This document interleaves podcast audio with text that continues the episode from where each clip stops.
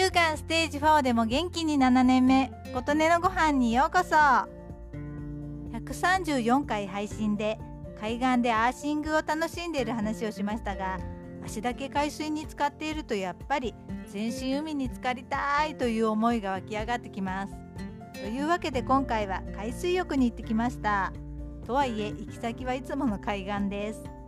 海水浴場ではないのでサメネットもなく何かあっても助けてくれる人もいないので一人で自転車で行くのはちょっと不安だな。帰りもびしょ濡れで帰ってくるのも大変ですし。ということで夫に車を出してもらい何かあったら助けを呼んでもらう係。ということで一緒に行ってもらいました。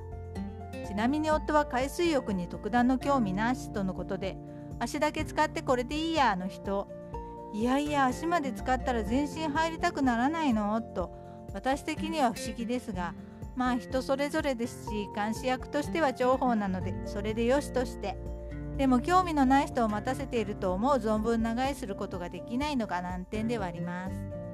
付き合ってもらえるだけありがたいのでほどほどに楽しんだら切り上げます。いややっぱりいいですね。足だけチャプチャプと平泳ぎで泳ぐのとでは大きな違い。最高の気分。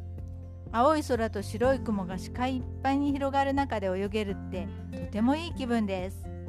神奈川で育ったので鎌倉や逗子にはよく行きましたがまず7月まででないとクラゲが出てくるので私の中では海水浴は遅くてもお盆前までという思いがありますがこちらにはクラゲいません。やっぱり違うんですね。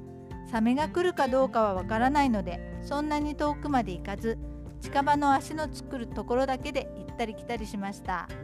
神奈川の海と千葉の海。水戸に住んでいた時には大洗。静岡に住んでいた時の浜松の海など海水浴場にはそれなりに行きましたが海水浴場になってない海で泳ぐのは初めてかもです。その分人様に迷惑にならないように本当に近いところだけで泳ぎました。それでも危険はあるんでしょうが波も落ち着いていたのでそこは気をつけつつということで大きな違いは人がいないということ。少し離れたところでファミリーらしきグループが泳いでいましたが視界に入る距離ではないので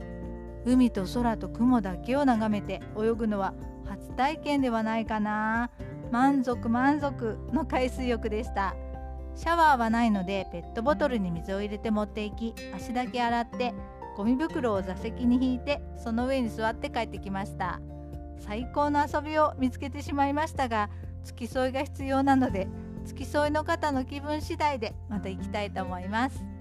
あなたの元気を祈っています。琴音のありがとうが届きますように。